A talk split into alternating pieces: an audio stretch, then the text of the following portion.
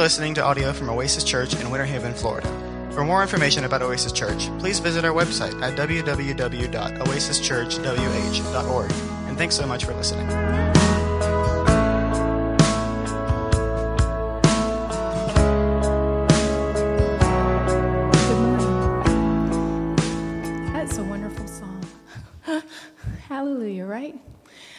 Is Luann Bagley. My husband Charlie, who's home with our puppy today. That's another story on another day. Um, we just got her last night, so. Um, we help take care of communion and we lead a life group, and we are happy to be here.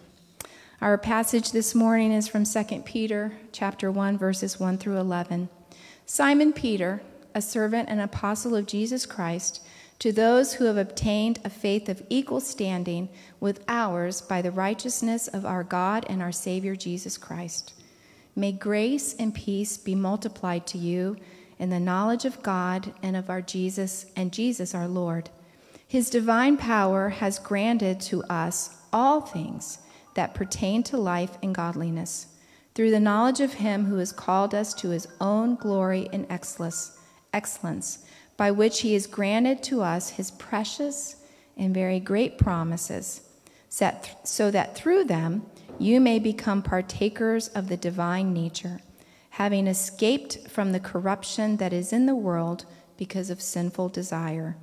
For this very reason, make every effort to supplement your faith with virtue, and with virtue, knowledge, and with knowledge, self control, and self control with steadfastness, and steadfastness with godliness, and godliness with brotherly affection, and brotherly affection with love. For if these qualities are yours and are increasing, they will keep you from being ineffective or unfruitful in the knowledge of our Lord Jesus Christ. For whoever lacks these qualities is so nearsighted that he is blind, having forgotten that he was cleansed from his former sins. Therefore, brothers, be all the more diligent to confirm your calling and election.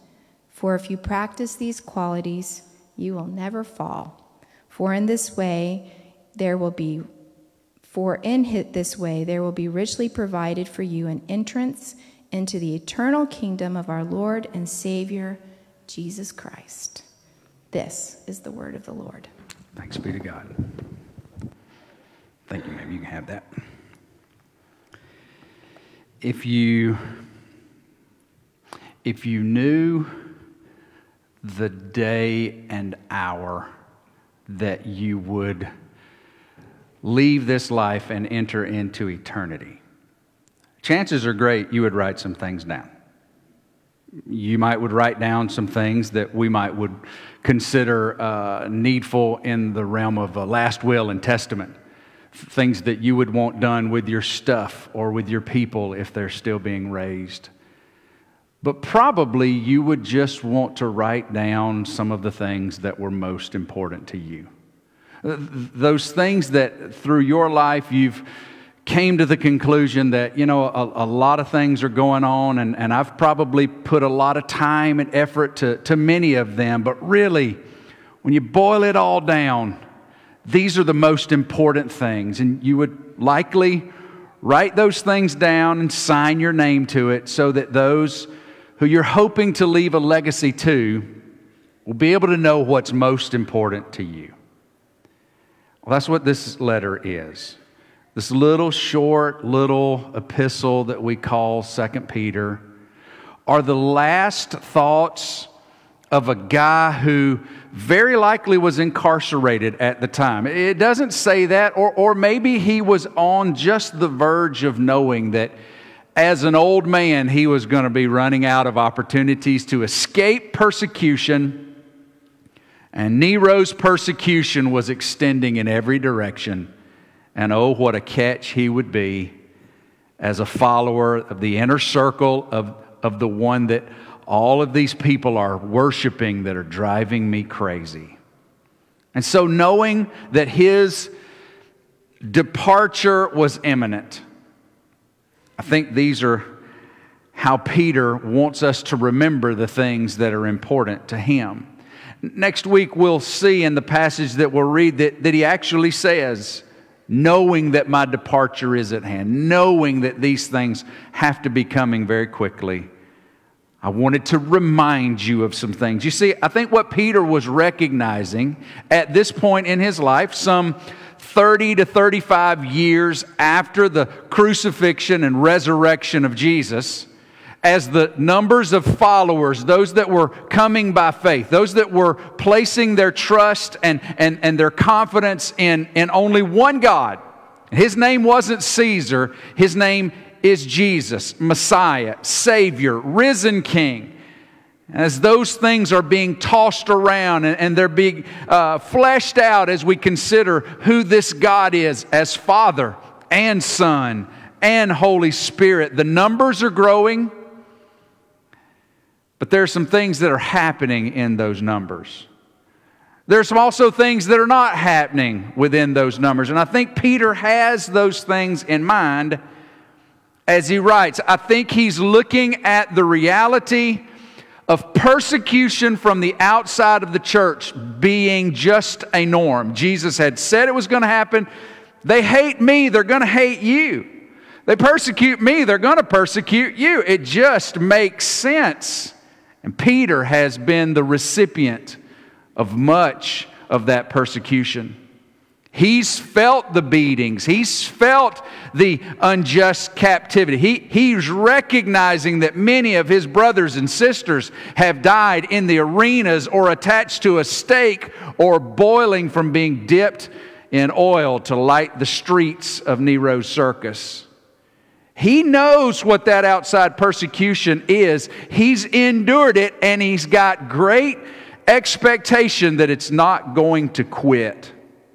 And one of the things he wants to do is encourage in my departure, as I'm leaving this life, hearing the words of Jesus in my ear on the seashore, where after my biggest failure, the Savior restored me by His grace, by His love. He invited me out of failure, right back into fellowship with Him. And then I hear those words echoing in my ear every day Peter, Feed my sheep. Tend my lambs. Look after those that are going to become followers of mine. Teach them the things I've taught you. Show them the way to go. Give them the things they need to understand. And I see persecutions coming and not going to stop, and, and, and I need to prepare you. So that the last thing you hear me say is, press on in the persecution. But not only that, I think Peter sees that within the church, more and more are rising to teach those things that, that Jesus taught.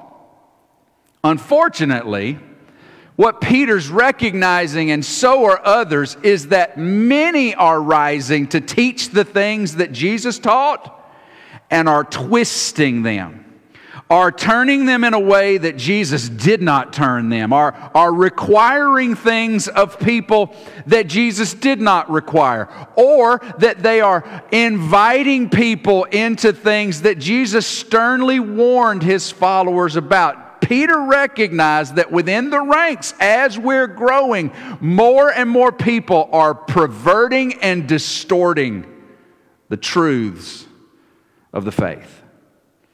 And so, as he's going out the door, as he's going into eternity, he's thinking about how do I prepare God's people? How, how do I feed the sheep even in my departure from those wolves that are rising up within the ranks?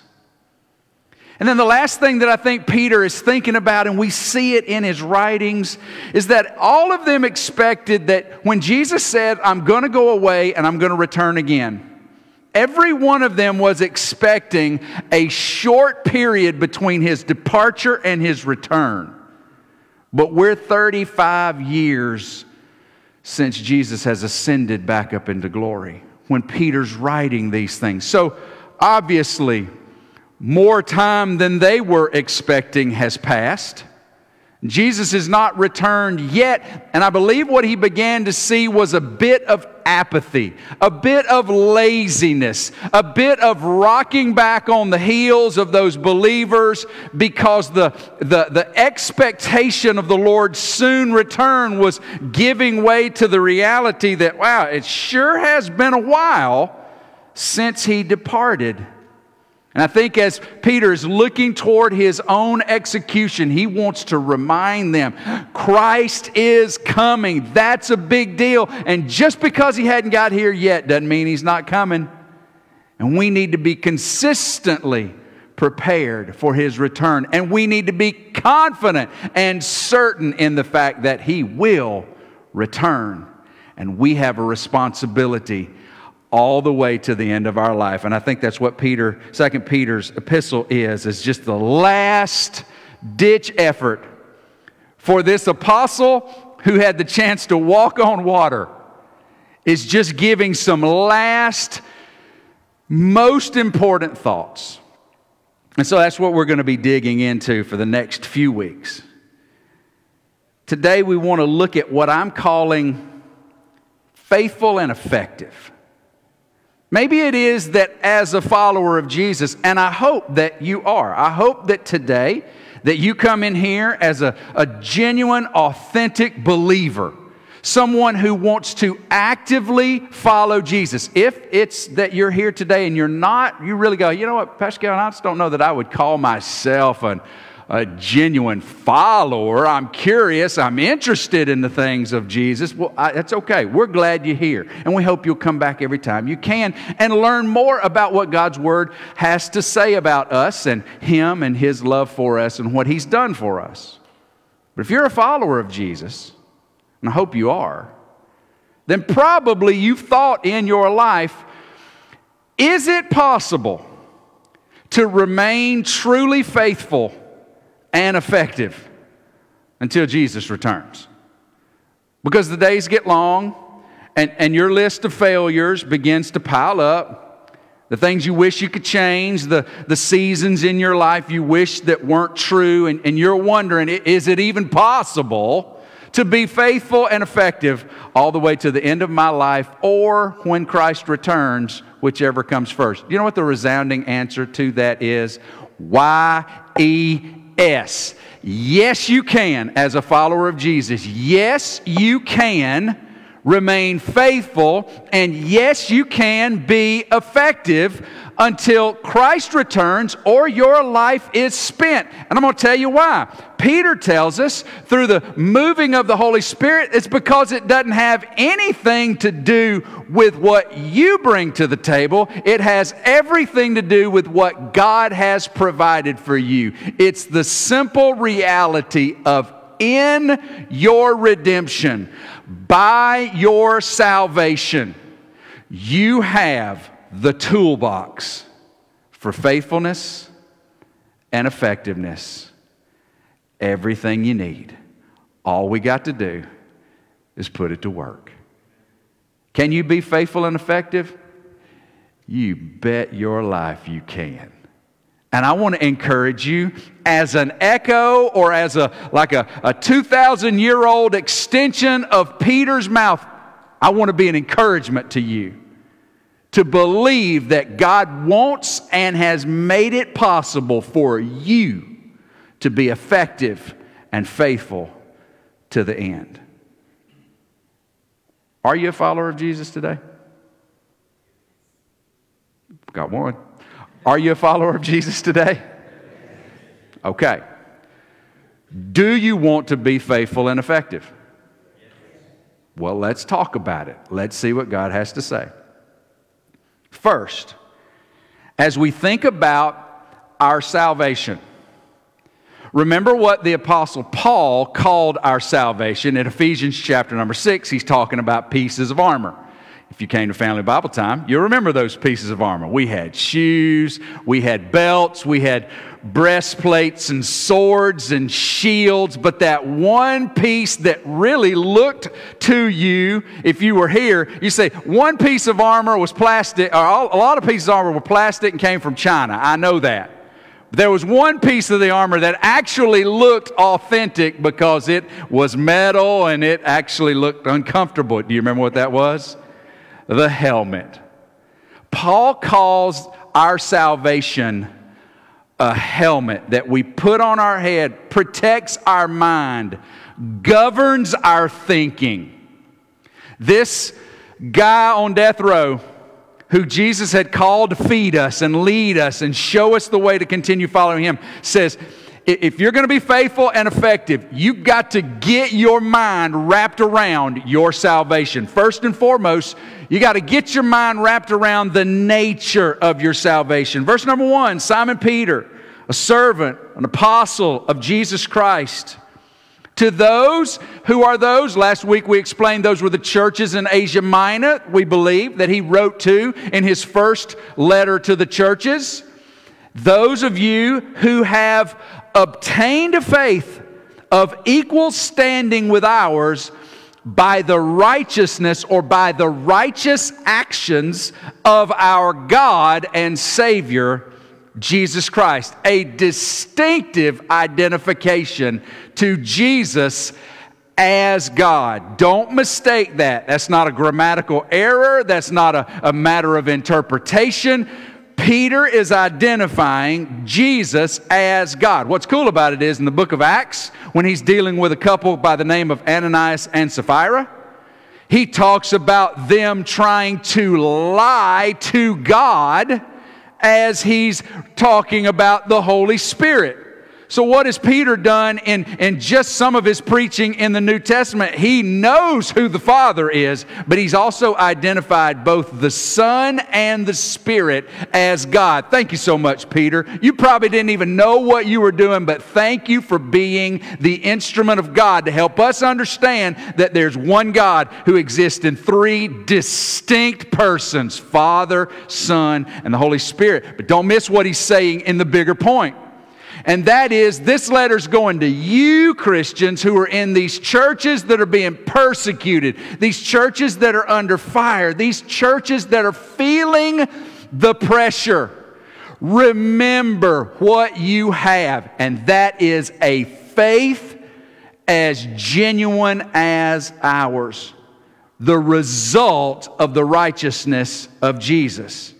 Salvation comes to us not by our works not by our trying really hard, not by anything that we bring to the table, but it comes to us as a gift, a gift of grace, God's grace. And that grace can only be received by faith in the righteous works of Jesus done for us in our place and for our sin. Jesus took our sin on himself, was was voluntarily laid on the cross so that he might pay sin's price for humanity that was received in full. Jesus' blood, like the Passover lamb whose blood was painted over the doorpost, like the Day of Atonement lamb who was taken, whose blood was poured on the Ark of the Covenant through the Old Testament era.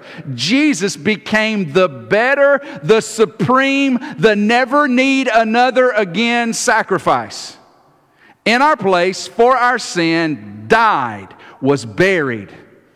But on the third day, revealed by his resurrection that his sacrifice was sufficient, that death could not hold him, that sin had been dealt with, and that yes, he is king, and even putting him to death is not going to stop that because there he is, victorious and raised never to face death again. Do you want to follow me or not? Is the gospel. It's a gift. It's, it's paid for by Christ and is given to you by Him, but it's something that must be obtained by faith.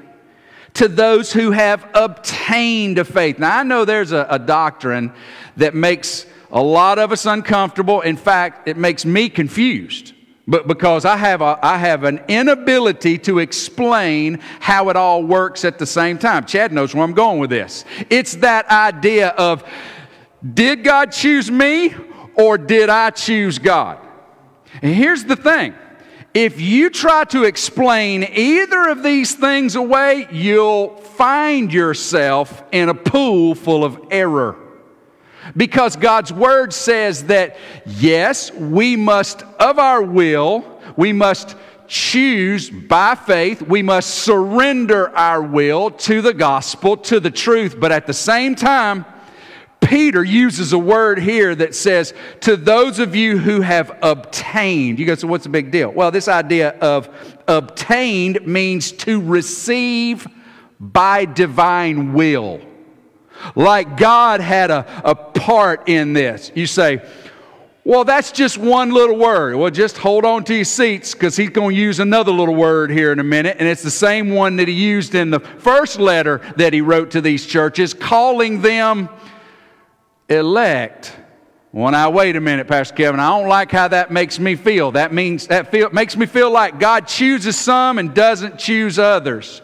You know, what I've found in Scripture is that it's not my responsibility to help you feel better. I just called to tell you what He says. And you cannot get around the fact that there are time and time again through Peter and Paul and Jesus in His words to His disciples that talk about God's choosing. So, what do we do? We are thankful that God does the choosing and we ain't got to figure it out, and we respond obediently to the gospel when it's offered to us. Amen? We respond, that's our responsibility, and, and that's for which we will be held accountable. And then we're just thankful that God knows what He's doing, and it's good that He hasn't explained to us what He's talking about. But thank you for letting us know that you picked me. Hey, that kind of makes me feel good because I always got picked last on the, on the baseball field or on the basketball court, and you picked me. Why? Uh, it's not about you, it's about me. Okay, thanks, Lord. You pick? Yeah. I got to choose? Yeah, good. Let's move on. Are you good and confused yet? Excellent. That's where I live. Salvation is that gift that's got to be received by faith. It's a, a, faith obtained. But then Peter wants to make sure that all these guys understand that their faith, the nature of their faith and their salvation, is of equal standing to his. Now, wouldn't you like to think, well, Peter and James and John, I mean, they kind of got super saved, you know? Peter, James, and John did. And then those other apostles, they kind of got, you know, uh, an extra dose of salvation. And I got, I got the barely got in salvation. You know, that's all I got to offer. Just, I just got the barely got just, you know, yeah, come on, you can come to. No, no. Peter says, look, what Christ has done in me. You remember last week? You remember what Christ did in Peter? Brought him from a numbskull on the side of the, of the, the lake that just willing to jump into any old adventure to taking charge and even arguing with the Lord and then finding himself on the floor having failed him royally by denial and then Jesus picking him up and dusting him off. That's the dude we're talking about. He says, What Christ did in me, what He's doing through me, is because of the faith that has been given to me to trust Him and to know Him. And it's the same faith you got. If God can accomplish it in Peter, He can accomplish it in you because it ain't about Peter, it's about Christ. It's about what God is doing in you. So, the nature of your salvation is you didn't do anything to get it. It's a gift of God. It's all on the basis of Christ's work, and it's of the same sort that everybody's got. Nobody's more saved than another, nobody has more opportunity than another.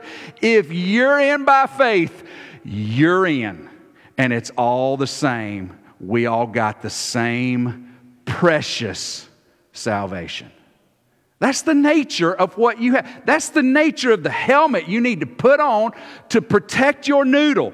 In these times that, that you've got all kinds of stuff coming at you, it's realizing what you've got and where it's from. You say, I know all that. I, I get it. I get we know it. But when we don't walk in that, that's when we become unfaithful and ineffective. We want to be effective and faithful to the end, yeah, well, you got to remember, first and foremost, what you have, the nature of your salvation. But not only the nature of it, we want to look at the benefits of it. Now, he goes into this second verse And it's kind of like a, a like a, an, introduction, a, a salutation. Comes at the end, right? I forget. Whatever it, it's like a greeting that he says. And it would be real easy to just kind of jump over the greeting, kind of like we do when we go, hey, how are you doing? And then we turn as the person is about to go, well, I, and you go, hey, how you doing? And then we turn and walk away right? It's a throwaway greeting because it's, it's really more about us just being nice. We're not really interested in what we're saying or what they have to say because we're just so used to these throwaway greetings. Don't apply that here.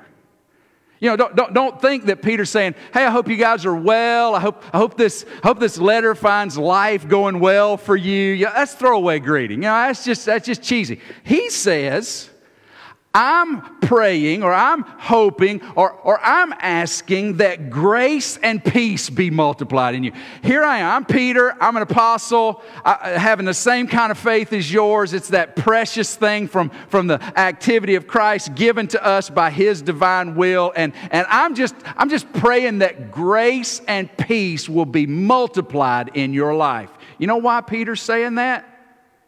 Because if you know Jesus as your Savior, grace and peace are an unlimited reality for you. He's not saying, May the force be with you. He's saying, Do you have any idea how much grace and peace has been dumped out for you to stand in, to bathe in, to frolic in the grace and peace. Think about what Galatians chapter 3, verse 28 says. It says there is uh, neither, well, that doesn't make sense. I should have read that before. Look at Romans 5, 1 and 2. It says, therefore, since we have been justified by faith, we have peace with God. Now, look, if I've got peace with God, does any other conflict really have any bearing on my life? Like if, if, if I'm at peace with the boss, if things are cool with me and the boss, is it really all that significant that my coworker across the way don't like me? No, it's, it's not. And they talk about me and, and, and they try to, to harm me and do things uh, to, to try to get me. Into, but if I'm okay with the boss and I'm at peace with him or her, then it really doesn't matter all these other things. Everybody in the office can hate me, but if, but if I'm good with the boss, then it's all good. Do you realize that if you've been justified by faith, you're at peace with God? Before you were his enemy.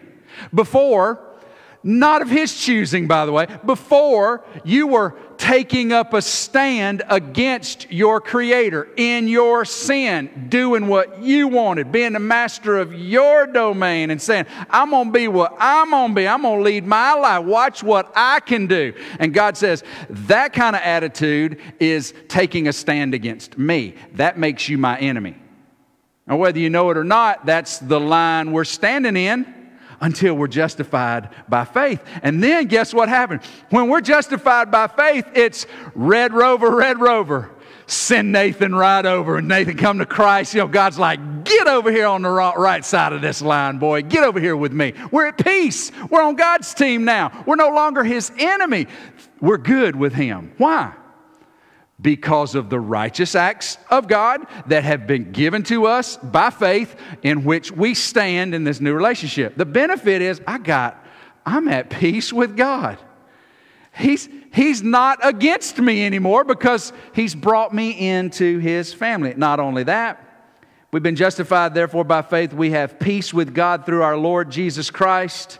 Verse 2 of Romans 5 says, Through him, Christ, we have also obtained access by faith into this grace in which we stand. Now, put, put your thinking caps on. Salvation comes to us by God's grace. God shows us favor we don't deserve. And His grace is what provides salvation. And then when we trust by faith, then we get brought in by grace into more grace. We get shown favor as a sinner. While we were still sinners, Christ died for us. We're brought in by grace, and then we are standing in grace. You, you, ever been like standing somewhere and it's raining and there's no way for you to get out of the water, nowhere you turn? Can you, you know, it's like, if I can just find a dry place to stand. It's like that in the grace of God. If you know Jesus as Savior, the benefit of your salvation is you can't get out of His favor. You can't get out of His treasured status. You're just standing in grace. I'm trying to think where I was at. And I was watching a mama come across, oh, I was at the, I was at the RaceTrac, gas station. And it was raining one afternoon, and I was watching this mama carry, you know, she was holding the hand of this little kid walking across the parking lot. You know what that little kid was doing? As, you know, mama's just trying to get to the car. You know, can we just get from the place to the car? You know what that little kid was doing at every puddle he came to? Actually, I think it was a she. She would jump up and with both feet, she would slop down in that, in that water. And, you know, and the mom was like, come on, will you come on? And that kid was just like, no, I got puddles to jump in. I got water to frolic around it. This is awesome. You know what, kids? Help us to remember that that's what the grace is supposed to look like. Not, not something that we got to hurry up because, no, we just need to just bask in it and realize, yeah, I can, I can be faithful. I, I can be effective to the end be, because I'm standing in God's favor. And if I just recognize that, then I'll realize the arena in which I'm living, and I begin to walk that out. I'm at peace with God.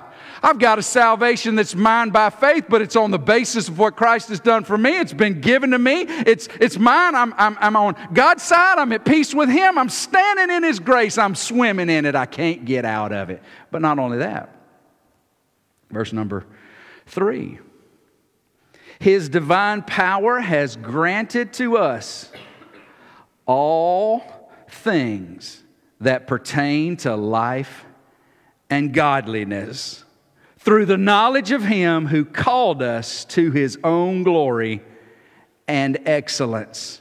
Now, this is a fun verse to unpack. Back in Ephesians, when we did the, the book of Ephesians, remember at the very beginning of the book, it says that, that God has given us all. Y'all remember, y'all remember? Some of you do. You, you remember motions and whatnot.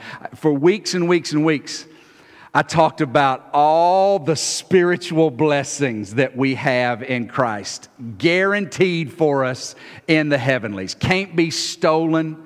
Not, not, not going to have a market bottom. Ain't no going to be no global shortages on the spiritual blessings that we have in Christ because they're being managed by God Himself. You remember we talked about that? Everything we need to do everything He wants and to become everything he desires. He's got it all. Peter's saying the same thing.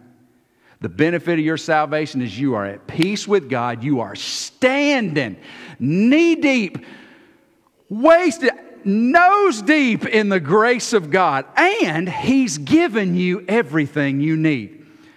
When a company pilots a product, we love when they do that because when they pilot the product, they give you everything you need. Some of you will remember back in the days when you bought an iPhone, you got earbuds and you got a charging block and you got a, a, a, charging cord and, and you got all those kind of things because they wanted to make sure you had everything you needed to make that operate. Go buy an iPhone now. Well, I'm supposed to listen to music with. Oh, well, we've got a product that you can also purchase for, you know, half your paycheck.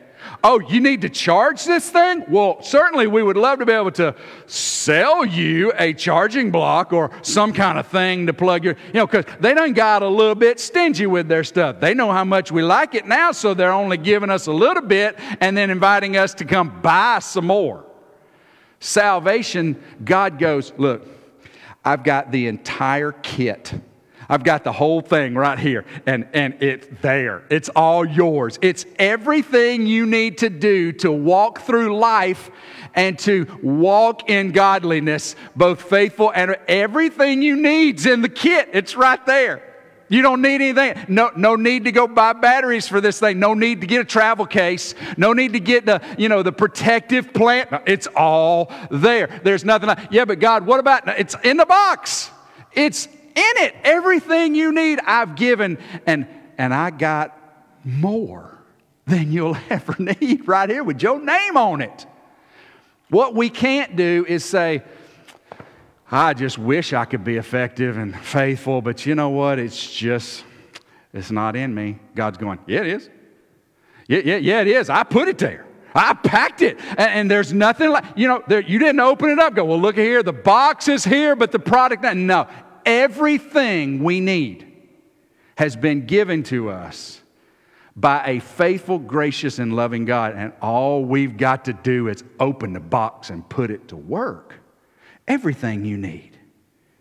Romans 8:32. He, talking about God the Father, who did not spare his own son, but gave him up for us all, how will he not also with him graciously give us all things? You got it all. Not only that, we get the benefit, verse number four, by which he has granted to us his precious and very great promises, so that through them you may become partakers of the divine nature, having escaped from the corruption that is in the world because of sinful desire. We've got Old Testament promises, we got New Testament promises, and they all have benefit to us. What are some of those? That God will forgive our sins, past, present, present, future, that new birth and adoption into God's family is God's plan, that spiritual strength will be given to us by the Holy Spirit, that we'll have comfort in times of suffering, that we'll have provisions in times of need, that eternity with Christ will be our destiny upon death in this life, that bodily resurrection will be a reality for every follower of Jesus and that participation in his kingdom is an absolute guarantee. Those promises, along with everything else we need, are what presses us on. We can look to here and say, if God said it, that settles it. It's a promise that I can count on. He's never missed a promise. He's always fulfilled what he said. Well, he hadn't done everything. Well, in this ain't time yet. He's gonna, because you won't be able to convict him of doing anything contrary to what he said he'd do. So we can trust him. We can count on him. These promises of God, you know what they do? They remind us that we are partakers with him. Because one of those promises is that we are heirs with Christ, joint heirs with Him. We are part of the family. So, what does that mean? That means that not only do followers of Jesus have the stamp of the image of God in our life, we also have direct connection to the nature of God. Like, we are really part of the family. Like it's, it's a reality that is documented and secured and settled in the heavenlies. It's those promises that remind us that. It's those promises that are able to keep us from falling back into the corruption that surrounds and entices those evil desires that we wrestle with every day. If we're going to be faithful and effective, we got to put on the helmet of salvation. Remember its nature, remember its benefits. But then, like we discussed in our sermon a few weeks ago on the idea of growth, you remember those that disciples connect, serve, grow, and go? That idea of growing has a response built in. It's, it's that God doesn't just want us, He doesn't want to just back up and watch how we materialize like, like a child would, you know, that, that a child just kind of gets bigger, right? And, and, but, but, but as parents, we don't want to see our child just get bigger, do we? No, no. We want to see them walk. We want to see them run. There comes a point where if they're not talking, if they're not responding, then we're recognizing that there's a, an issue that needs to be dealt with. So we not only want to see them grow larger in their pant size, we want to see them develop. God wants us to develop, but that requires our response. See, I can order something on Amazon, and it can be there to me in 48 hours or less. But if it sits out there on the porch, it's either going to get wet and ruined or stolen. I can't just leave it out there and go, well, hey, I got my thing. It's, hey, that's that thing I need to fix the thing that's broke. Awesome. That's all I need to do. No, I got to open the box. I got to take it out. I got to put it to use.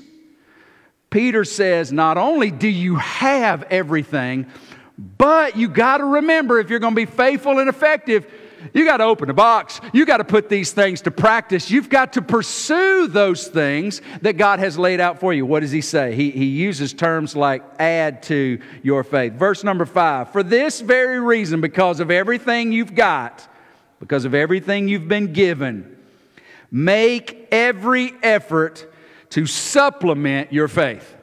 That means get up off the couch of your spiritual life and start getting busy on what has been given you. Paul says, work out your own faith. That means get up and start living this out. What does he want you to do? He says, I want you to take that faith that was given to you with all of those benefits, everything you need, and I want you to pursue virtue. What is that? It's the idea of moral excellence over a lifetime. It's the idea of saying, I, I am a new creation. I, I'm in the family of God. Now, what I want my life to do and to be from this point on is a reflection of who I am now. I want to live out my life with virtue, with excellence. I want to walk and follow Jesus. And you know, Jesus is not ever going to lead us anywhere other than moral excellence if we'll follow him. Peter says, You want to be faithful? You want to be effective? You want to avoid all the trip falls? Then start pursuing virtue. Make it a part of your life. Second, knowledge. This is the idea of increasing understanding and application of truth.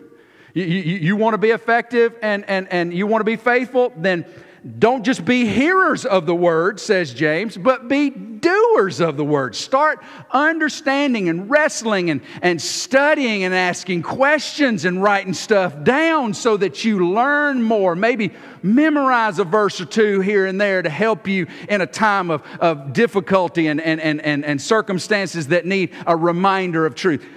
Virtue, knowledge, then self control. Pursue self control. What is self control? It's holding oneself in, it's self discipline, it's self restraint. It's the spiritual equivalent of wanting the ice cream in large quantities, but knowing that is not something I should be doing right now. At any time, really, but certainly not at nine o'clock in the evening. It's saying no to what I genuinely want in order to say yes to what I need. That spiritual self control that goes, I, what I want to do, oh, what I want to do, but I'm not, because I got to be self controlled. Or those evil desires that go, ah, just a little, no. Self control, restraint, restraint, holding myself in. Add to that that's not just going to happen. You're going to have to make it a point to go there. I heard someone say that you'll never drift to the place you want to go. You got to paddle to the place you want to go. If you just drift, you're going to end up a state or two south of here, right? Well, not of here, uh, you end up in ocean, but you're going to end up a county or two south of here, right? Because that's what happens when you drift aimlessly. You want to get somewhere, you got to know where you're going and you got to paddle yourself towards self control. Steadfastness, it's perseverance, patience, enduring and doing what is right. It's, it's wanting to add virtue, moral excellence to my life, and then it's pursuing steadfastness. The idea that I'm going to be patient, I'm going to pursue, I'm going to stay at this, even though I want to lay down and be lazy. Godliness, add to it, he says. This is genuine reverence, adoration for, and worship of God. Not just knowing stuff about God, but actually adoring Him. Add to that brotherly affection. The word there in the Greek is literally Philadelphia, which is the city of brotherly love. You've got to, God, God's get, it's in the box. Loving your brothers. It's in the box. But you got to take it out and you got to put it to work. That brotherly affection. Going, you really annoy me. I don't really want, want to be with you right now, but I'm going to because I'm pursuing brotherly kindness, brotherly affection. You pursue that. Why? That's what you've been called to do. It's in the box. It's a part of godliness, it's a part of effectiveness and faithfulness. And then the most godly attribute of all add to your brotherly affect, uh, affection love. That desire to see and, and want the best for others. It's, it's, it's the most godly attribute there is because Scripture says God Himself is love. Peter goes on to say, For if these qualities, verse 8, are yours and are increasing, they keep you from being ineffective and unfruitful. I like saying it this way if you're pursuing these things on the basis of what you have, it will keep you effective and fruitful. It will keep you from being out of touch. It'll keep you from being disconnected by remembering what you got and by pursuing what's in the box. Everything I need, and I just put it to work following Christ. It's the response to our salvation. And then, lastly, we see the results of our salvation or, or results of our response. Verse number 10. Therefore, brothers, be all the more diligent to confirm your calling and, there it is again, election. What does that mean? We don't know, but we're thankful for it. Be all the more diligent to confirm or to give evidence of your calling and election. For if you practice these qualities, you will never fall. Does that mean you won't make mistakes? No. Does that mean that you won't have hiccups? No but it does mean you'll avoid major spiritual failure. If you're pursuing these things, it does mean that you'll not experience long seasons of doubt and disconnection. Because you can't walk with Jesus faithfully every day. You can't be pursuing those things that actually, all of those seven just actually look like Jesus. You can't be pursuing those things and then fall into a hole because Jesus is not going to lead you into that hole. But when we get lazy, when we start letting our life just sort of drift, where do we find ourselves? In big old fat failure and ruin. But don't be in despair because Peter's the poster child of being restored. But, but if I can help you avoid that, any parent ever looked at a child and said, just because I did it and, and God brought me through it doesn't mean I want you going through it. Does that make sense? Peter's going, Oh, yeah, you can be restored, but man, if I could just go back and not deny Jesus, and if I can help you avoid that, I want to.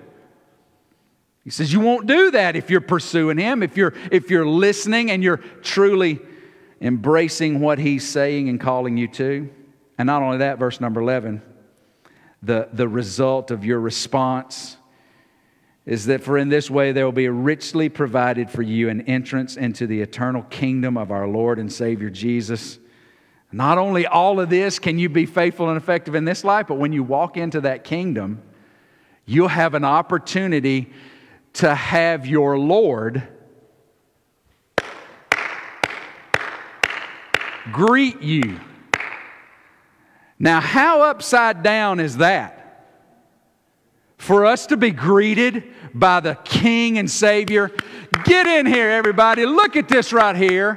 I'm so excited to announce and to show off to you my son, my daughter, my brother, my sister. Look, I want you to know what they did is they opened the box that we provided and they put to use what we've given to them and they've walked it out and it's been tough and it's been hard. And oh, yeah, they've had some bruises and bumps along the way. But I just want to applaud their faithfulness. I want to applaud their effectiveness, which really is just my faithfulness in them and my effectiveness through them. But I just want to bask in the one that I love Or we can live in a way that we walk through the door and look for a back row, which is not at all what we've been called to. So here's the response that we have today. Do you want to be faithful and effective in your life? Well, that begins first and foremost with salvation that comes as a gift of God that you got to receive by faith. If you've never trusted Jesus as Savior, you can't be effective. You can't be faithful because you're in the enemy ranks, but you don't have to be.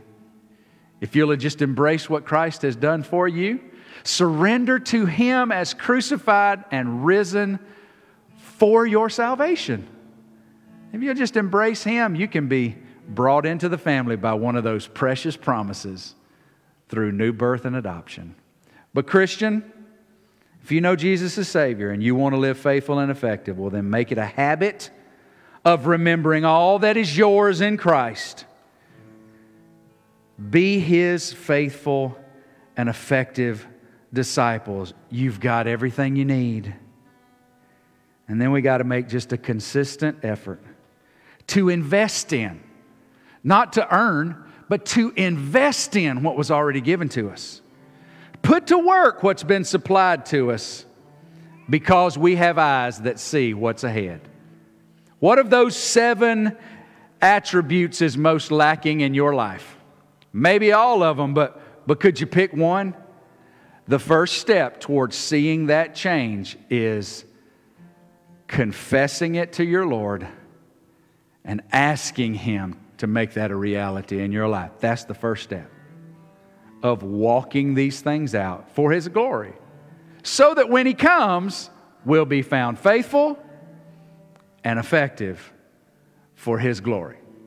Can you be faithful and effective to the end? Yes, you can. You got all you need. Just put it to work. Let's stand together. Father, we thank you for the day. We thank you for your love. We thank you for your word. We thank you for your son. I pray right now for the one who, who may not be certain that they're your child because they, they've never placed their genuine trust in Jesus.